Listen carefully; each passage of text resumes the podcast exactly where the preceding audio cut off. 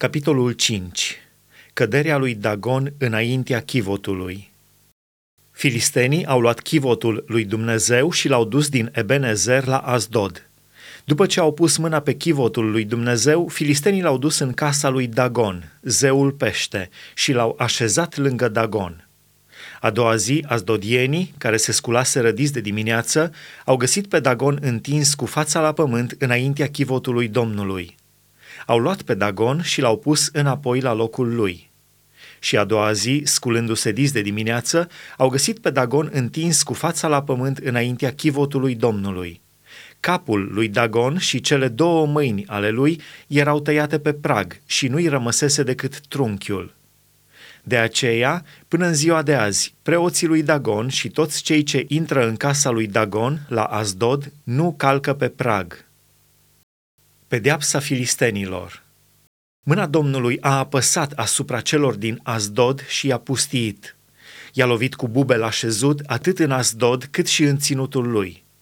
Când au văzut că așa stau lucrurile, oamenii din Asdod au zis, Chivotul Dumnezeului lui Israel să nu rămână la noi, căci mâna lui apasă asupra noastră și asupra lui Dagon, Dumnezeul nostru și au trimis și au adunat la ei pe toți domnitorii filistenilor și au zis, Ce să facem cu chivotul Dumnezeului lui Israel?